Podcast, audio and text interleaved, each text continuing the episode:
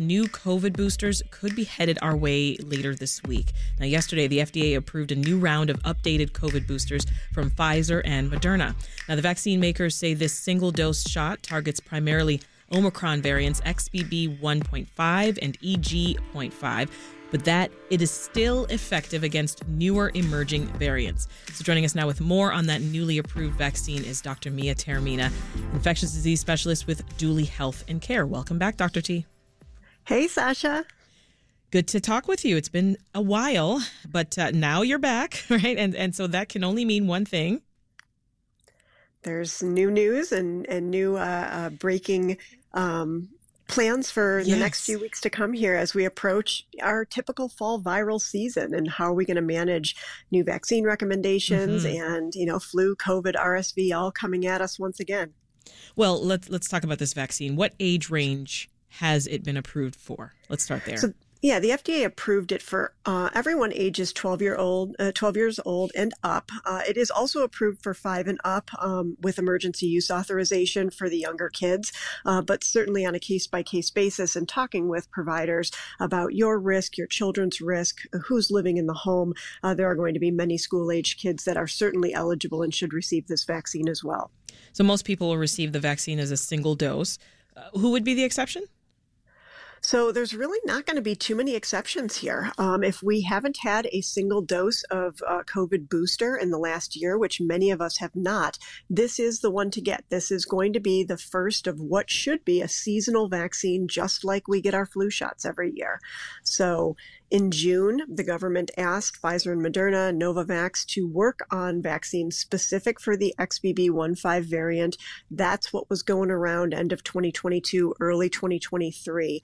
And fortunately, most of what we're seeing now, even though XBB.1.5 is not the main variant going around right now, all of the subvariants of that are what's going around, and these vaccines uh, have been tested against and are doing very well against some of the newer emerging variants uh, of XBB.1.5 coming out.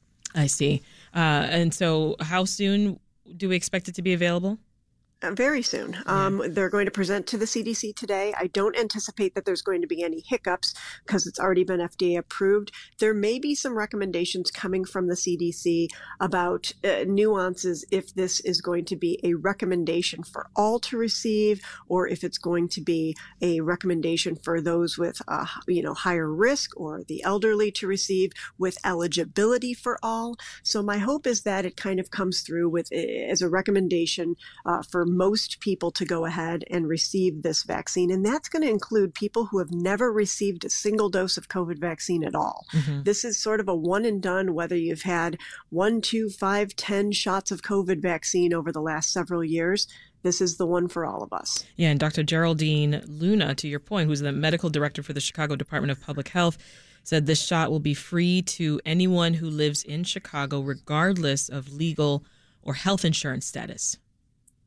That's excellent. I mean, these shots are being priced at over a $100, um, and that is going to be for folks that are essentially don't have access to insurance. Most commercial insurances, Medicare, Medicaid, will cover these vaccines, and they should be at no cost to most Americans. For that 30 million or so folks that are uninsured or underinsured, we need to be able to get these vaccines to them as well. So there are programs being set up by the government, and then there are certain programs being set up in cities, uh, larger uh, major metropolitan areas around the country that do have these resources. So thankfully, here in the Chicagoland area, we are one of those locations that is going to be able to get shots to every single person who's eligible and wants one. Yeah, the CDC's got a bridge access program that uh, will provide vaccines free of charge, right? And that's um, through this temporary program. Uh, it, will not be available after December 2024. Now, correct. Yeah. Are previous COVID vaccines still available, doctor? Nope. Every time we get a new vaccine, it sort of replaces all of the pre existing ones. So, back when we had our first vaccines, the monovalent ones in 2020, that's what we all received, including multiple doses of the vaccine to be considered fully vaccinated. And then when the bivalent booster came out, that was it. The rest of the monovalents went away. And that became the best of what's around because it covered the original strains and it covered those Omicron strains. And that's the booster that many of us got, you know, in the fall of 2022. Some people have had multiple doses of bivalent booster because of certain health risks, et cetera. But for most people who uh, don't have significant health risks or aren't elderly, we haven't had a booster since that time. This new one covering the XBB.1.5 variant and then expected to cover quite well EG5, BA286, all the other variants that are coming out that are subvariants of XBB.1.5 mm-hmm. will be the new and only vaccine that's available and the only one we need. You don't need multiple doses. You don't need boosters um, at this point. So if it's been at least a few months since your last uh, COVID vaccine, I think that everybody should be eligible. We'll wait for official word on that from the CDC later today. What numbers do you have for, for how many people actually received the last vaccine? And how Not many enough. do you anticipate are going to line up for this shot? Well, I'll tell you, there's so many people that I run into on a on a weekly basis that only receive the first couple of doses, have never had a single booster dose. I would effectively consider those folks not immunized. They don't have good protection. They may have some antibodies from exposure or recovering from the virus, but with each subsequent vaccine being available, including the bivalent booster, we saw less and less uptake, unfortunately. And there's a lot of vaccine fatigue out there, which is why I do have some patients that every three months they're ready to roll up their sleeve and take any vaccine that, that will benefit them. But others, I think it's far more palatable to come up with a seasonal option. And I think that's where we're at. So if I can reassure my patients that the dose that they're going to get now in September, October will be most likely the only dose they'll need until next fall. I think that's easier to swallow. And I, am hopeful that most people that haven't been vaccinated in a year or more will go ahead and get this. The uptake for the bivalent booster is sitting around 20%. Mm-hmm. And that mm-hmm. includes even our most vulnerable uh, over 65 adults and people with uh, significant comorbidities. And, and that's something that probably needs to, to change. Yeah. So health officials, uh, you know, they previously recommended only older people and those with autoimmune disorders needed to receive the boosters as they rolled out. And some argue everyone, even younger and healthy people, need to um, as well, you know, to try to boost herd immunity. What do you think there? What makes the most sense for this vaccine at this point? Intuitively what makes most sense uh, truly is for the vast majority of people to go ahead and receive this updated vaccine. That's what's going to get us through the threats of what we call triple demics and stuff like that. If the majority of people do get influenza vaccine every year and do get an annual covid vaccine this being what is expected to be the first of the annual vaccines we're going to see a lot less of an impact of these viruses during these viral season months that go from October through February, March some years. And I, I think that that's what makes the most sense. So I'm, I'm hopeful that the CDC will uh, uh, not not mandate by any stretch, but certainly encourage and approve and um, you know state that this vaccine is indicated for for most people to receive. Illinois saw uh, a recent spike in COVID hospitalizations. What do those cases look like today? Yeah, we are still seeing some. I've got several in the hospital right now. We're not talking about thousands of patients in the hospital. We're talking about mm, about 400, 450 or so as of the early part of September. And across the country, we're looking at numbers around 17,000, 18,000 hospitalizations week over week uh, across the country, which is still, to put into perspective, less than half of what we were seeing last year at this time and about a fifth of what we were seeing in 2021 at this time. So mm-hmm. we are still still considerably lower than we ever have been.